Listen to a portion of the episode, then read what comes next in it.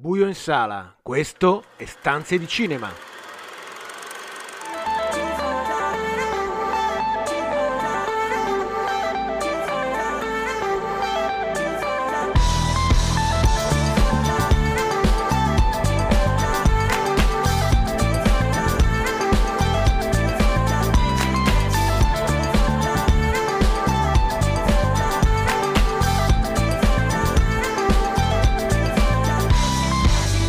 Benvenuti a una nuova puntata di Stanze di Cinema, il programma che vi racconta i film in sala, in streaming, tutte le novità da Hollywood a Cinecittà, il box office dell'universo della serie TV. Io sono Marco Albanese e con me anche per questa puntata in collegamento Carlo Cairoli. Ciao Carlo. Ciao, ciao Marco, ciao a tutti. E Daniele Valsecchi. Ciao Daniele. Eccoci, eccoci.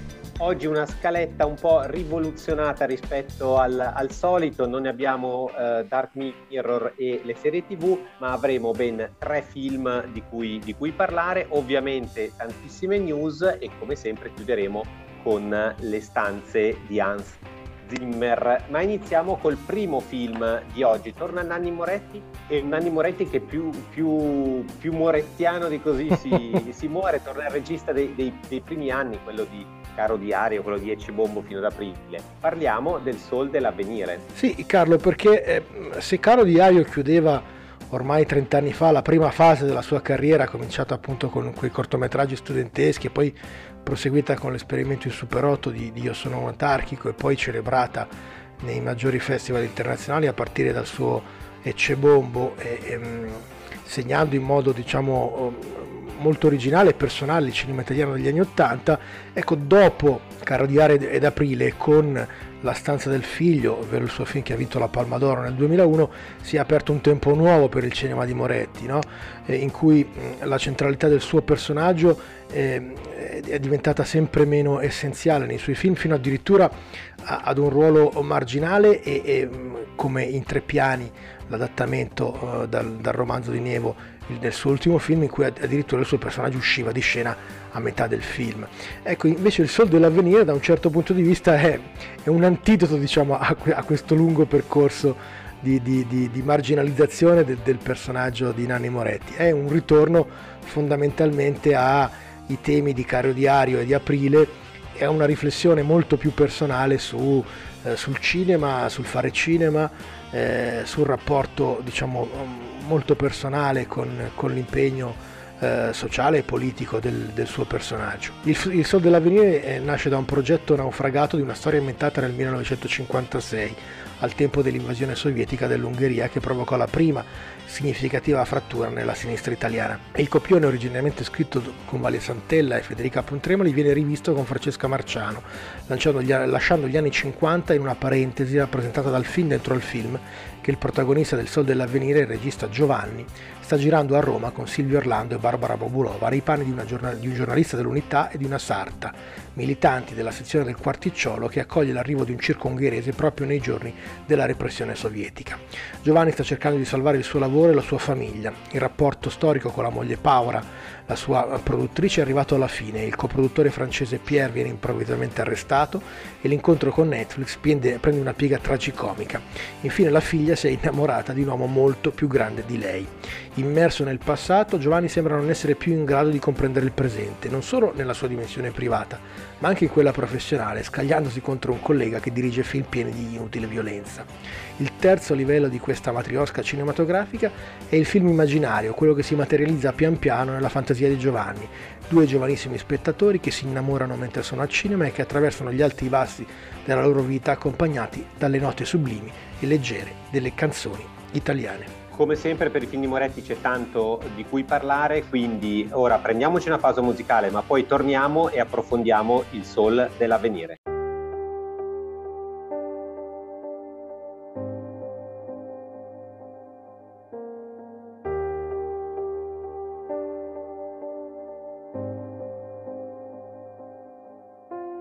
Avere l'impressione di restare sempre al punto di partenza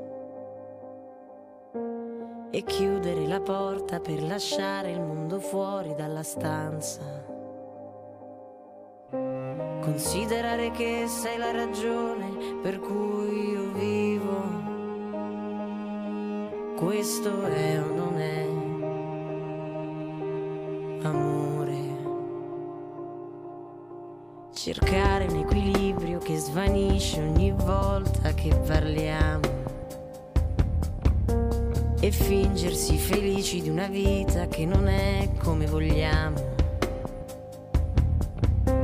E poi lasciare che la nostalgia passi da sola e prenderti le mani e dirti ancora sono solo parole, sono solo parole, sono solo parole, le nostre sono solo parole. Sperare che domani arrivi in fretta e che svanisca ogni pensiero. Lasciare che lo scorrere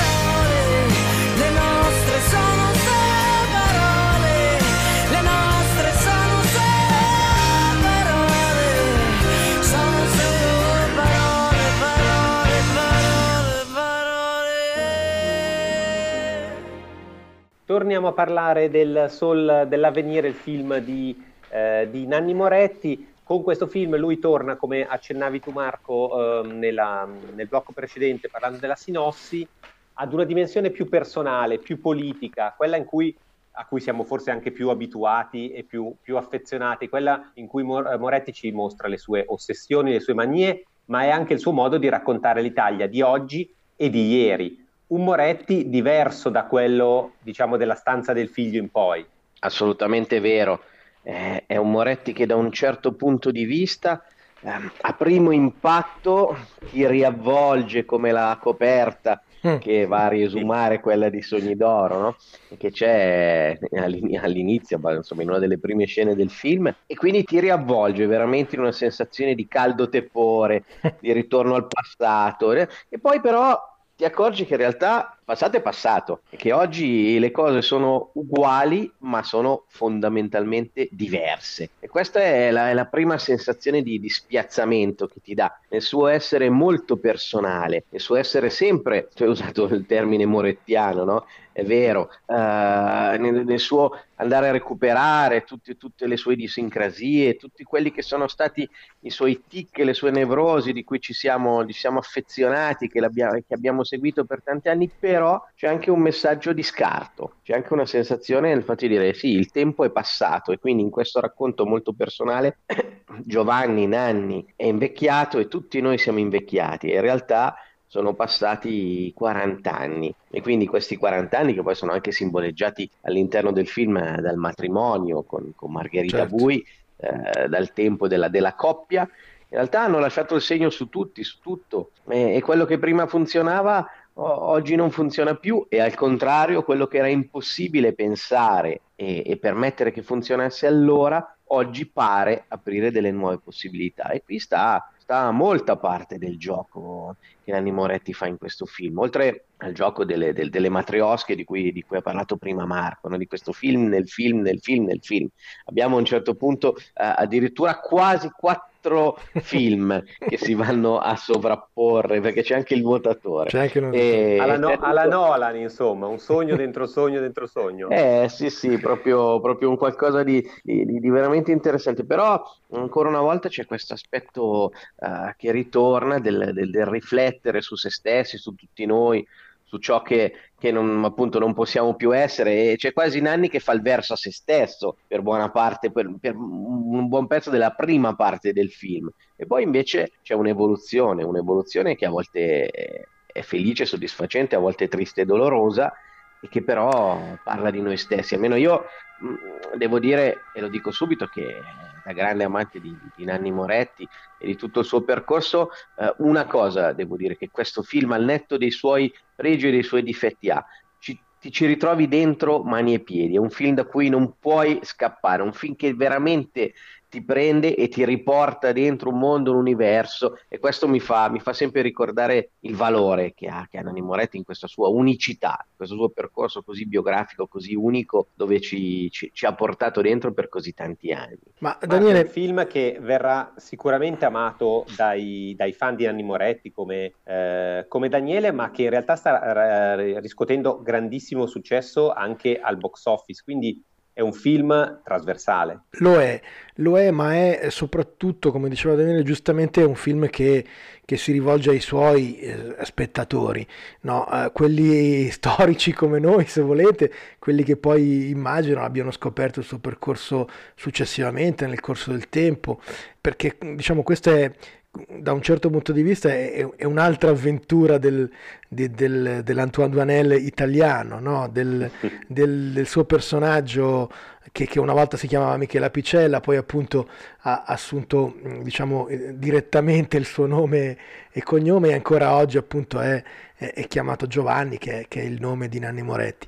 E, e, quell'evoluzione che, che, diceva Daniele è un po' eh, esplicitata nel finale del film, dentro il film di, del Sol dell'Avvenire. No? All'inizio il film che, che, Giovanni sta girando ha un finale cupo, tetro, addirittura con, con il suicidio del, del protagonista e, e, poi mano a mano appunto eh, Giovanni si rende conto che quello che a tutti sembra un, un finale perfetto, persino ai coproduttori coreani eh, che poi intervengono nella produzione, no? che, che, che dovrebbe rappresentare la fine di tutto, dell'arte, del comunismo, dell'amore, della morale, non è quello adatto questa volta e, e che c'è appunto, nonostante le difficoltà sul campo professionale, quelle ancora più di, più di impatto nella sua vita con l'abbandono del, della moglie Margherita, interpretata da Margherita Bui, ecco, c'è ancora una speranza, c'è ancora una possibilità di rilanciare, di cambiare una storia che sembrava già scritta ricominciando da capo, con la forza che, che solo il cinema può avere, no?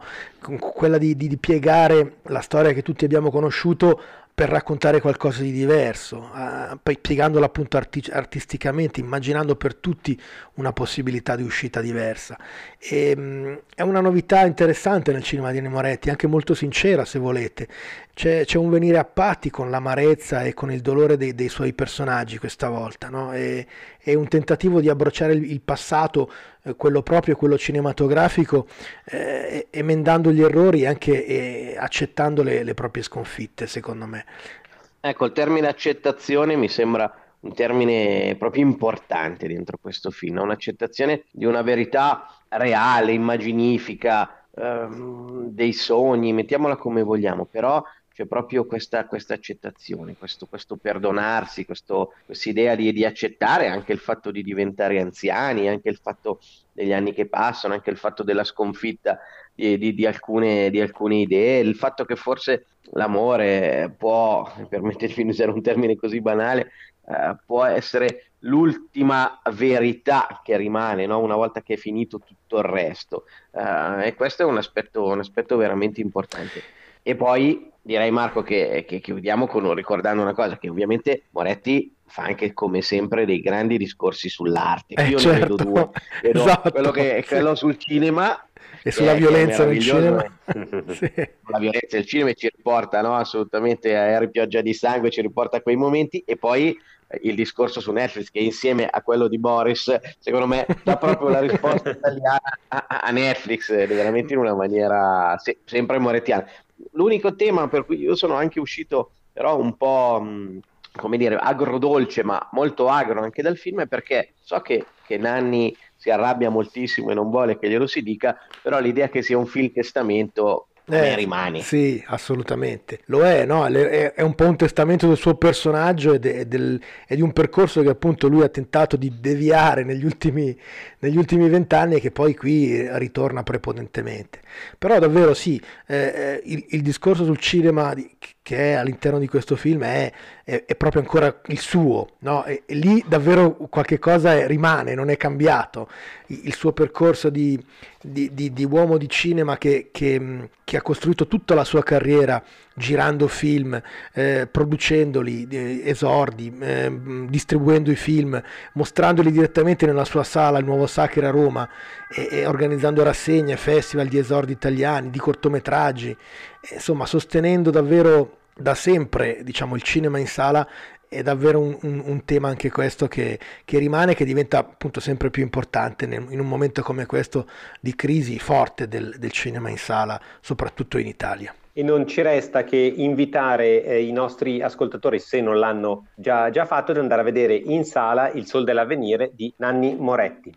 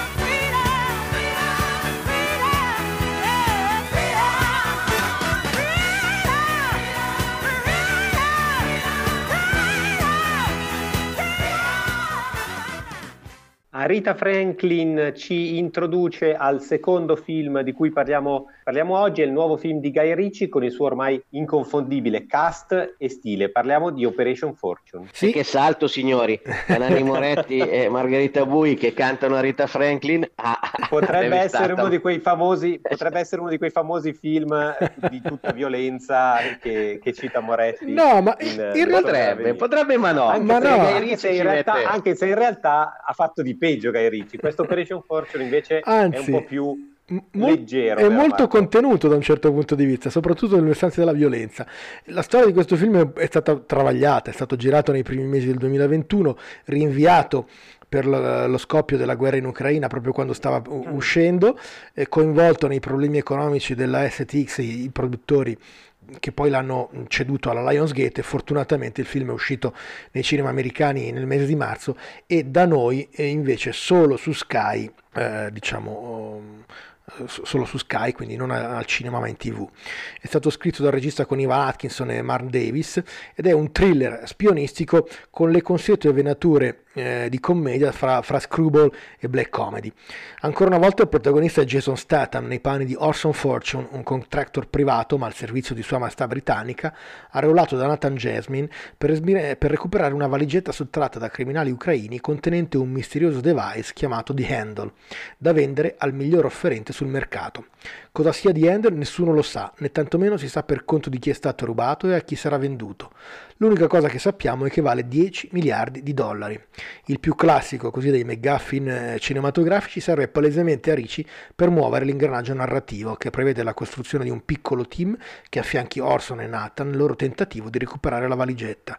Si aggiungono così al gruppo la provocante nerd informatica Sara Fidel e il cecchino tuttofare J.J. Davis. Scoperto che il mediatore della compraventa è l'eccentrico mercante d'armi Greg Simmons, i quattro ricattano l'attore hollywoodiano Danny Francesco perché li aiuti ad entrare nelle grazie del trafficante che ha un debole per le star del cinema. Il gruppo poi si sposta da Madrid a Cannes e quindi in Turchia ad Antalya. Nel frattempo un altro team di spie, guidato dal contractor Mike, ha avuto evidentemente lo stesso incarico di Nathan. Le cose così si fanno sempre più complicate. Ancora una volta un film spassoso, godibile, come dicevi tu, Marco, firmato da uno stile che ormai è un marchio di fabbrica per, per Ricci. Sì. Forse però questa ripetitività inizia a essere piuttosto stucchevole, nel senso che per quanto piacevole, la credibilità del regista in termini di talento inizia un po' a, a venire a mancare, secondo me. Lo dimostra anche il fatto che, per esempio, viene distribuito da Sky e non al cinema. Ma sì, questo probabilmente per, per i problemi appunto che dicevamo legati al, alla STX che l'ha prodotto e che poi è mezza fallita e quindi diciamo il, il film ha avuto una serie di problemi non, non indifferenti. Eh, questa volta se vuoi il tentativo di Ricci era probabilmente quello di costruire le fondamenta di un, di un, serial, di una serie per il personaggio appunto interpretato da Jason Statham, ovvero Orson Fortune, no? un uomo d'azione che non sorride mai, che vola solo su aerei privati, che beve costosissimi vini francesi e, e, che se poi c'è da usare le mani lo sa fare in maniera competente, una sorta di James Bond se volete, in sedicesimo, ma che appunto costruisce pian piano eh, un certo affiatamento con gli altri personaggi di questa storia. I tempi però eh, sono cambiati, ciascuno lavora per sé, non ci sono Money Penny ad attendere Orson in ufficio né Bond Girl disponibili e sacrificabili. Eh, Sara Fidel, che è l'unico personaggio femminile di, importante di questo film, concentra su di sé doti molto diverse, è capace appunto di affascinare il miliardario Simmons o di discutere di arte moderna con il suo braccio destro, mentre gli hacker al sistema di sicurezza intercetta e devia comunicazioni multiple, ma è anche perfettamente a suo agio a sparare da un'auto in corsa, quindi concentra su di sé un po' tutti gli elementi che poi nei, nei film di Jazz Bond avevano personaggi diversi. E il film, come dicevi tu Carlo, è godibile, certamente spassoso, eh, la formula è un po' sempre la stessa, lo diciamo, ma in fondo Ricci ci ha abituati nei suoi 13 film a raccontare più o meno sempre stessa, la stessa storia, con, con, declinazioni un po' diverse ma to- fondamentalmente simili. Qui che cosa c'è di meno? Lo dicevamo prima, c'è di meno la sua le sue esplosioni di, di violenza molto pulp e, e anche questo fa, fa, fa, intendere che forse questa storia e questo, questo personaggio erano destinati ad un pubblico più ampio che poi il film purtroppo non ha avuto. Sì, peraltro io devo dirvi non ho trovato un problema il fatto che ci sia un, un marchio forte certo. di Guy Ricci, nel senso che è un onesto e classico Guy Ricci, senso, con i suoi aspetti positivi e con, e con, con, i limiti del suo cinema, però è un film che si fa guardare, un film che da cui se non si pretende troppo si possono come dire, trarre due ore di divertimento, sì. eh, di, di, azione, anche di qualche, di qualche, colpo di scena, diciamo. cioè, è proprio un, un classico film che esattamente dalla, dalla, locandina, esattamente dai primi dieci minuti vi dà l'idea del percorso che Guy Ricci vi porterà a fare. È un limite questo? Boh, a volte sì, a volte certamente lo è. In questo caso mi sembra invece che non lo sia, mi sembra che, che il film dia quello che possiamo chiedere al genere, possiamo chiedere al regista, che non si tira indietro. E anche, devo dire personalmente, il fatto di non aver appunto calcato troppo la mano sull'aspetto, sull'aspetto della violenza estetizzata, quanto piuttosto sull'aspetto un po' della, della parodia bondiana, l'ho trovato un volere non prendersi, non prendersi troppo sul serio che, che, male non fa, anche perché sappiamo tutti che se Statham ha un difetto, eh, e, scu- e, mi scuso con lui che l'ho chiamato David prima, ovviamente Jason Statham, sì. è, è, quello di un pochino prendersi troppo sul serio proprio nella mascella. Ed invece proprio nei film poi di Ricci invece viene, si scioglie un po', no? proprio a seconda de- delle situazioni un po' anche assurde in cui si viene a trovare. Per cui Carlo, possiamo dire, se avete voglia di, di, di rilassarvi e divertirvi, si può vedere. Verissimo, verissimo, verissimo. Hai fatto bene a scusarti con Stratan perché io a difenderti con lui non sarei venuto e ti avrei lasciato nelle sue mani. Ora prendiamoci una, una pausa e poi torniamo con il terzo film di oggi, che è un film, ancora una volta, un film d'azione ma francese, e poi chiudiamo con le news e le stanze di Hans Zimmer.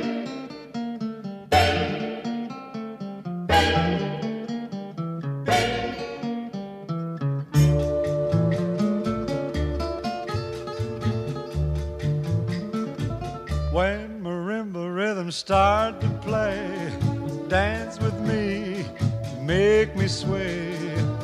Like the lazy ocean hugs the shore, hold me close, sway me more. Like a flower bending in the breeze, bend with me, sway with ease. When we dance, you have a way with me, stay with me, sway with me. Other dancers may be on the floor, dear, but my eyes will see only you. Only you have the magic technique. When we sway, I grow weak. I can hear the sound of violins long before it begins. Make me thrill as only you know how. Sway me smooth, sway me now.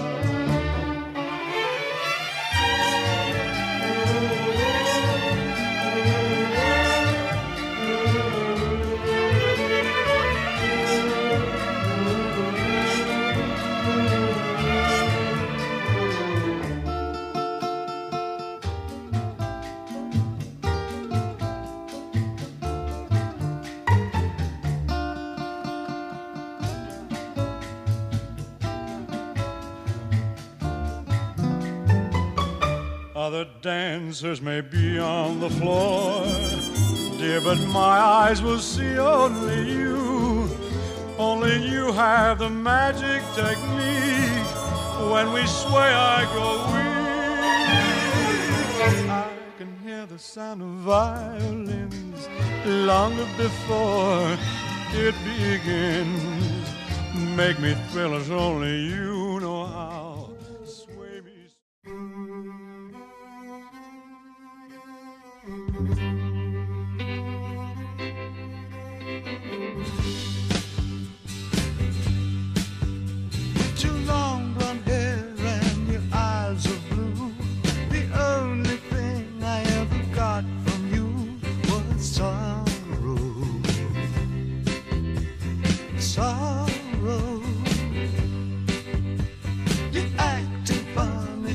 spend my money.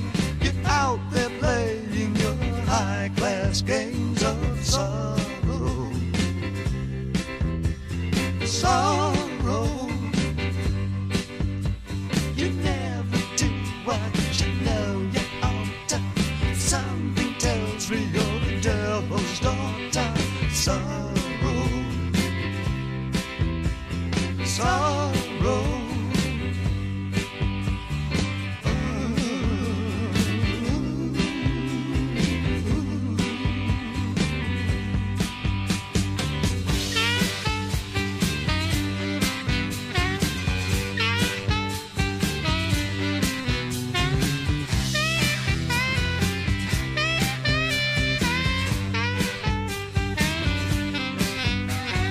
Try to find her cause I can't.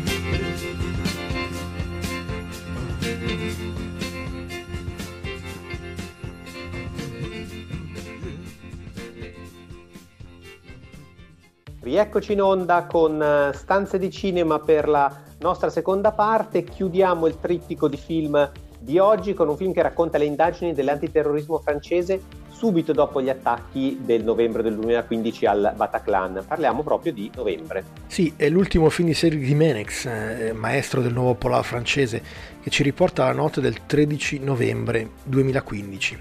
Mentre allo Stade France è in corso un amichevole fra Francia e Germania e al teatro Bataclan un concerto degli Eagles of Dead Metal, una serie di esplosioni e sparatorie con ehm, la K-47 da una Seat nera di fronte a ristoranti e caffè riportano nel paese l'incubo terroristico deflagrato pochi mesi prima con l'attacco dell'Islam radicale alla redazione di Charlie Hebdo. La risposta è immediata, il presidente Hollande parla alla nazione mentre è ancora in corso l'escalation terroristica e i reparti speciali delle forze dell'ordine cercano di coordinarsi per fermare la carneficina e arrestare gli, gli attentatori. Informatori, sorveglianza telefonica, utilizzo delle telecamere pubbliche, pedinamenti, attività di intelligence. Ogni strumento è messo in campo dal gruppo di uomini e donne guidati dall'agente Far Fred, impersonato a Jean Dujardin. Tuttavia i volti contano poco in questo film costruito tutto sul filo della tensione costante. Il reparto antiterrorismo guidato da Fred è reduce da un'operazione contro l'ISIS che li ha lasciati con un pugno di mosche ad Atene. La strage del Bataclan è forse l'effetto di quel fallimento investigativo i colpevoli sembrano ancora una volta spariti nel nulla. Novembre è un film interessante perché è un film d'azione non solo nella modalità del racconto drammatico di, quelle, di quei giorni successivi all'attentato al Bataclan, ma anche nei ritmi di montaggio, nella ripresa, nelle, nelle colonna sonora che dà l'idea di una continua rincorsa di una lotta che pare non fermarsi mai tra ehm, la polizia francese e gli attentatori. Sì, è, è, è un film, mh, alcuni l'hanno paragonato a, a, a Zero Dark Thirty de, della Bigelow. Mi sembra che invece il paragone più competente sia invece con i lavori di Paul Greengrass eh, dedicati all'11 settembre e alla, alla, War on Terror, ovvero United 93 e, e Green Zone. Eh, sono quelli come questo film sono attraversati dal, dall'urgenza di dare immediatamente una risposta da parte dello Stato ai suoi cittadini. Il film si muove, come dicevi tu, in modo nervoso fra gli spazi eh, abitati da questi agenti, no? tra gli spazi appunto eh, pubblici de, de, de, del quartiere generale dell'antiterrorismo eh, fino alla banlieue di Saint-Denis, eh, agli appartamenti dei complici, alle strade, ai posti di blocco, agli schermi dei computer su cui scorrono le immagini di quella sera e le voci dei, dei, dei possibili complici e attentatori. Il racconto è corale, non ha un, un vero protagonista e anche Jean Dujardin fa, appunto, fa parte di questa grande squadra eh, di, di, di, agenti eh, mossi per, per, cercare contemporaneamente di fermare gli attentati e di recuperare eh, eh evidentemente i responsabili e, e, assicurare la giustizia. Ehm, tutte, il film è costruito appunto attraverso diverse linee di azione, una teoria di linee di azioni che poi alla fine finiscono per convergere eh, nell'appartamento in cui eh, tre giorni dopo viene individuato Abdelhaim Abaou, uno dei quattro assalitori eh, della Seat nera. questa caccia all'uomo è evidentemente spossante, i personaggi sono completamente immersi nel loro compito, non c'è più un passato, non c'è più un futuro, c'è solo il presente della, della, del, della loro azione, del loro tentativo eh, inesausto di, eh, di, di, fermare tutto e di arrivare alla verità. Eh, Jimenez ha cercato un linguaggio e un punto di vista che fossero a un tempo sia rispettoso delle vittime, sia capace di inquadrare la risposta dello Stato e, e sia ovviamente coinvolgente dal punto di vista emotivo ed efficace dal punto di vista drammatico. Non sempre ci è riuscito, non tutto funziona veramente, eh, perché i personaggi vengono poi fondamentalmente fagocitati dall'azione e lasciano tutto sommato una, una sensazione di, di freddezza, se non di esplicita distanza. Eh, la macchina da presa non si ferma mai, il montaggio è elettrico, iperframmentato, la musica è d'assalto e, e per darci l'idea che appunto siamo di fronte a una lotta contro il tempo eh, che non sembra arrestarsi mai. Ovviamente per chiudere il, um, il racconto di, di, novembre abbiamo scelto di ascoltare una canzone di Sting, Fragile, suonata live alla, alla riapertura del Bataclan. Esatto, fu invitato Sting quando un anno dopo riaprì il Bataclan e questo era il, il, il pezzo con cui aprì quella serata in ricordo e in celebrazione naturalmente delle vittime di, di quella strage.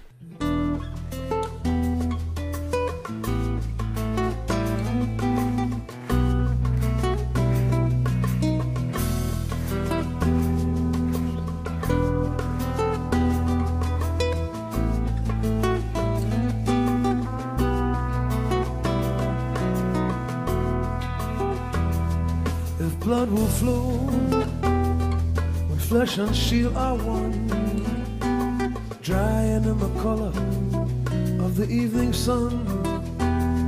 Tomorrow's rain will wash the stains away. Something in our mind will always stay. Perhaps this final act was meant to clinch our lifetime's argument. Nothing comes from violence, nothing ever could. For all those born beneath an angry star, lest we forget how fragile we are. To the morning, on and on the rain will fall like tears from the star, like tears from the star.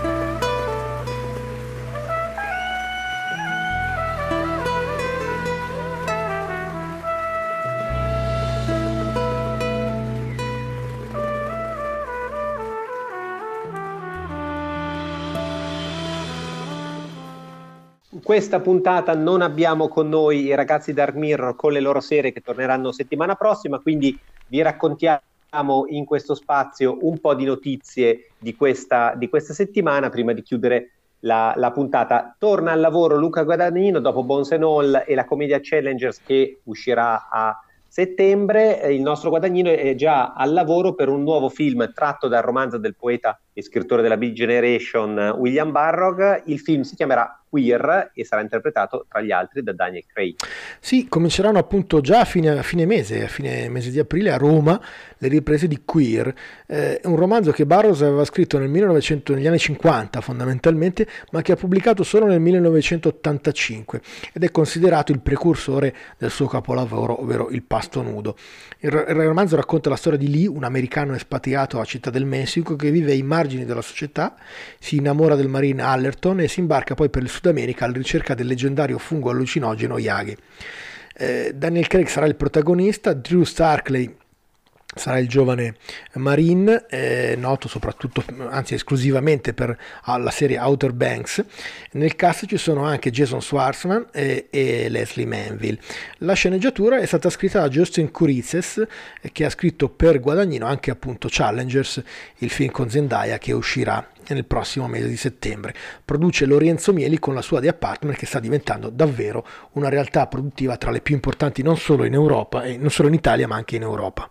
A proposito di nuovi film, sono state comunicate alcune nuove aggiunte alla rassegna del Festival di Cannes e nel frattempo è stato, ehm, è stato mostrato anche il nuovo Il poster, manifesto. ancora una volta splendido come, come sempre Sì. con un'altrettanto splendida Catherine Deneuve. Sì, è una foto di scena tratta dal film Chamad di Hélène Cavalier, eh, adattato dal romanzo di François Sagan. È uno scatto ehm, del primo giugno 1968 sulla spiaggia di Pampelon vicino a Saint-Tropez. È uno scatto in bianco e nero meraviglioso come mm, spesso accade ai manifesti bellissimi del Festival di Cannes. Eh, mm, sono stati aggiunti una decina di film eh, in concorso, fuori concorso nelle varie sezioni. Il più importante, però il più significativo, se volete, è il film di chiusura, che è il nuovo film della Pixar che si chiama Elemental, eh, diretto da Peterson e che chiuderà il Festival di Cannes ed è il terzo film della Pixar che ehm, sarà presentato, anzi il quarto film della Pixar che sarà presentato a Cannes dopo Up, dopo Inside Out e dopo Soul. E sicuramente l'hype è già altissimo. A proposito di film d'animazione, ce n'è uno che sta trionfando al box office, anche quello del ponte del 25 aprile, perché Super Mario sta raggiungendo eh, numeri veramente importanti. Sì, è andato benissimo, Super Mario in tutto il mondo e anche in Italia. In Italia ormai il film è vicinissimo ai 17 milioni di euro e ha mantenuto la testa del botteghino anche questa settimana, alla sua eh, terza settimana. Al secondo posto è andato molto bene il Sol dell'Avvenire di Nanni Moretti che ha incassato un milione e mezzo. Eh, Questo a compensare l'effetto Super Mario. Eh. Esatto, qualcuno che, compensare- come dice Daniele, parli di cinema. esatto, Daniele. Ma devo dire che effettivamente i numeri di Nanni Moretti sono, sono più che incoraggianti. E poi c'è anche un, un altro aspetto che mi sembra importante sottolineare, eh, al netto dei numeri, proprio uscendo da questi, è che comunque Nanni Moretti ha la forza il carisma e la storia per imporre i suoi argomenti, diciamo, nella- nella- nell'agenda culturale italiana, nell'agenda televisiva, nell'agenda cinematografica. È un aspetto molto importante di cui non- spesso ci si dimentica, no? nel senso che un conto è essere, dire, dei bravi registi, dei bravi intellettuali, un conto è essere invece degli intellettuali a tutto tondo, essere figure che muovono. E Nanni Moretti e lo fa nei suoi film, ma lo fa anche all'esterno dei suoi film, muove tanto. In questi giorni mh, si è tornato a parlare di sale cinematografiche, di attenzione a dare al cinema, di spazi che il cinema ha o non ha, cioè si è tornato a mettere il cinema al centro del dibattito culturale, cosa che eh, molto spesso non è successa negli ultimi, nell'ultimo periodo, negli ultimi anni, eh, in cui si è parlato quasi solamente di serie, eh, di streaming, di Sì, piattaforme. esatto. E diciamo, quest- per questo è un altro dei motivi per cui ringraziare Nanni Moretti che il suo film ci piaccia più o ci piaccia meno. È così. Ehm, parte sempre del discorso sul box office è eh, bellissima- la bellissima analisi eh, consueta eh, realizzata da Deadline, la rivista mh, americana, sui, mh, non tanto sul box office, quanto effettivamente su quanto poi i film hanno, hanno consentito ai distributori di, di- di realizzare un guadagno, perché noi spesso parliamo appunto di incassi, ma gli incassi sono solo una parte, diciamo, del- de- dell'iceberg della produzione, no? Dobbiamo tenere in conto ovviamente i costi di produzione, quelli di pubblicità e, e- e delle copie, i diritti televisivi, le percentuali da riconoscere ai talenti coinvolti. Allora spesso, ovviamente, eh, le percentuali da riconoscere agli esercenti e, e le tasse, eccetera. E quindi eh, molto spesso quando noi parliamo di incassi eh, non teniamo conto che poi il destino di un film è legato a tanti altri elementi. L'analisi bellissima appunto di Deadline appunto, in, tanti- in- in molte puntate è dedicata ai 10 film che hanno incassato di più per i distributori, che hanno generato un guadagno più grande per i distributori, ai, mm, ai migliori piccoli film e ovviamente ai flop della stagione. In testa non poteva che essere tuttavia Avatar, eh, la via dell'acqua di James Cameron che ha fruttato al- alla Disney eh, mezzo miliardo di dollari, 531 milioni di dollari. Seguito da colui che ha salvato il cinema, come gli è stato Esatto. detto recentemente, Esatto. ricordiamocelo. eh. Ah, seguito da, da Tom Hanks con Top Gun Maverick che ha incassato, che ha fatto guadagnare alla Paramount 391 milioni di dollari. Eh, poi ci sono um, de- delle cose un po' strane, ovvero ci sono due animazioni ma non sono della Disney e sono invece della Universal de- e della Illumination, ovvero Minions, il, il seguito dei Minions eh, che è andato molto bene, ha fatto guadagnare 382 milioni alla Universal e Il gatto con gli stivali, la secon- anche questo è un secondo eh, episodio che ha fruttato 120 milioni eh, di dollari. Poi ovviamente ci sono i tre film eh, eh, sì della Disney ma della Marvel in realtà, no? il Doctor Strange, Black Panther e Thor Love and Thunder che sono andati discretamente bene ma diciamo sono molto distanti dai, dai risultati che eh, la Marvel Disney eh, a- a- era abituata a, a fare in passato si difende bene Sì, ma parliamo dei buchi nell'acqua. Bravo. Buchi nell'acqua i buchi nell'acqua, anche qui eh, c'è una sorpresa, ovvero l'animazione, in questo caso sì, della Disney, Strange World, è stata un, un bagno di sangue, una perdita di quasi 200 milioni di dollari per, eh, Marco, per non so Disney. perché che, che è una sorpresa perché non l'ha visto nessuno, non ne ha parlato nessuno, non ha lasciato il segno, proprio la stanchezza artistica della Disney si è vista e si è notata e, e, e meno male che il pubblico ogni tanto, come dire, dà anche dei segnali così forti. e raddoppiati dalla perdita di altri 100 milioni per Lightyear, ovvero lo spin-off di Toy Story. Purtroppo in questa classifica ci sono due film d'autore, uno ce l'aspettavamo, ovvero Amsterdam, eh, che ha perso 100 milioni, e Babylon di Damien Chazelle, che ha perso 87 milioni di, di dollari. Due film rutilanti, due film che volevano, no, dire, riportarci all'interno de- de- de- dell'immaginazione di, di mondi anche cinematografici, non solo, ma, ma così forti, di film mm, con un'idea di cinema molto magica, che però non hanno, Non hanno funzionato. colpito. Forse hanno sbagliato il tempo, forse hanno sbagliato il tempo di uscita, forse hanno sbagliato il Tra i tra la film... guerra e la situazione attuali. Esatto, tra i film indipendenti citiamo eh, come al solito Jason Blum, che è come al solito il re dei, dei film indipendenti che fruttano tanto, il suo Megan e il suo Black Phone sono diciamo tra i, i- i maggiori profitti dei, dei cinema, dei film indipendenti, 78 milioni per Megan e 67 milioni per Black Phone. In questa classifica c'è anche lo Scream dell'anno scorso, il reboot della Paramount con 56 milioni e ovviamente il film che ha vinto l'Oscar quest'anno, Everything Everywhere All, All at Once della A24 che ha incassato, mm, che ha fatto guadagnare alla A24 32 milioni di dollari.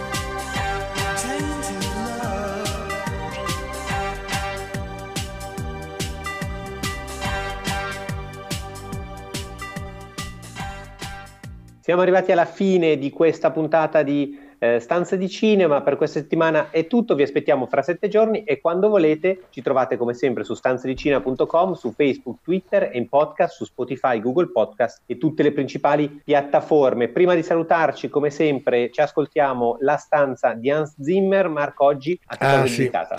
Questa settimana è dedicata alla colonna sonora scritta da Zimmer per Le Petit Prince, la versione appunto eh, francese del la- in animazione del 2015 del, del classico di Saint-Exupéry, Il piccolo principe, diretta da Mark Osborne, e in particolare la canzone mh, scritta da Zimmer con Camille Suis moi, eh, tratta appunto dal film. Da Marco Albanese, Carlo Carioli, Daniele Valsecchi, buon film a tutti.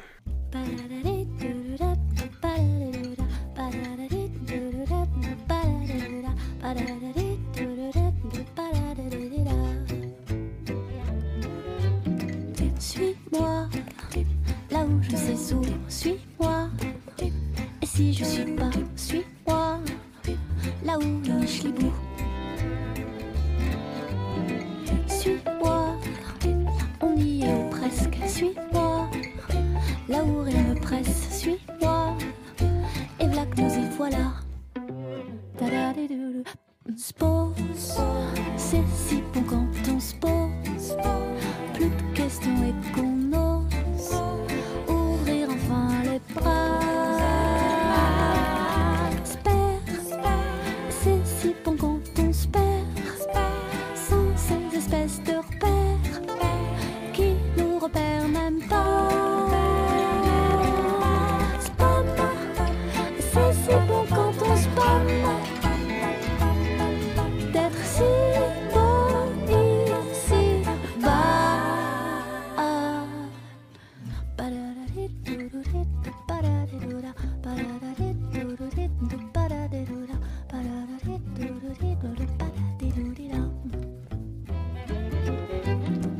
Suis-moi, qui suis-je, le sais-tu? Suis-moi, ton sosie salut, suis-moi.